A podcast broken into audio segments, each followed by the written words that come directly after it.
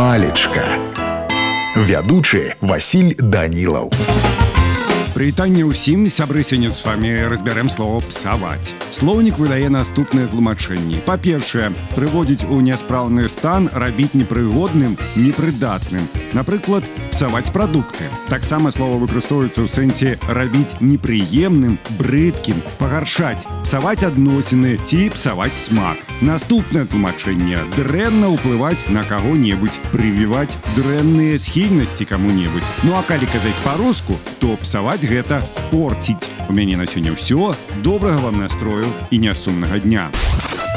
палечка